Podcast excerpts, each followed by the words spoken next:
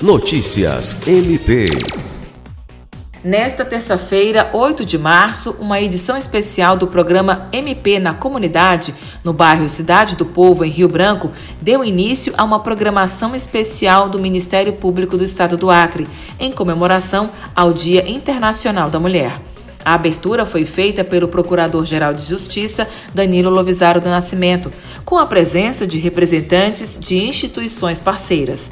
Nessa edição, 2 mil atendimentos foram realizados na Escola Professora Raimunda Silva Pará.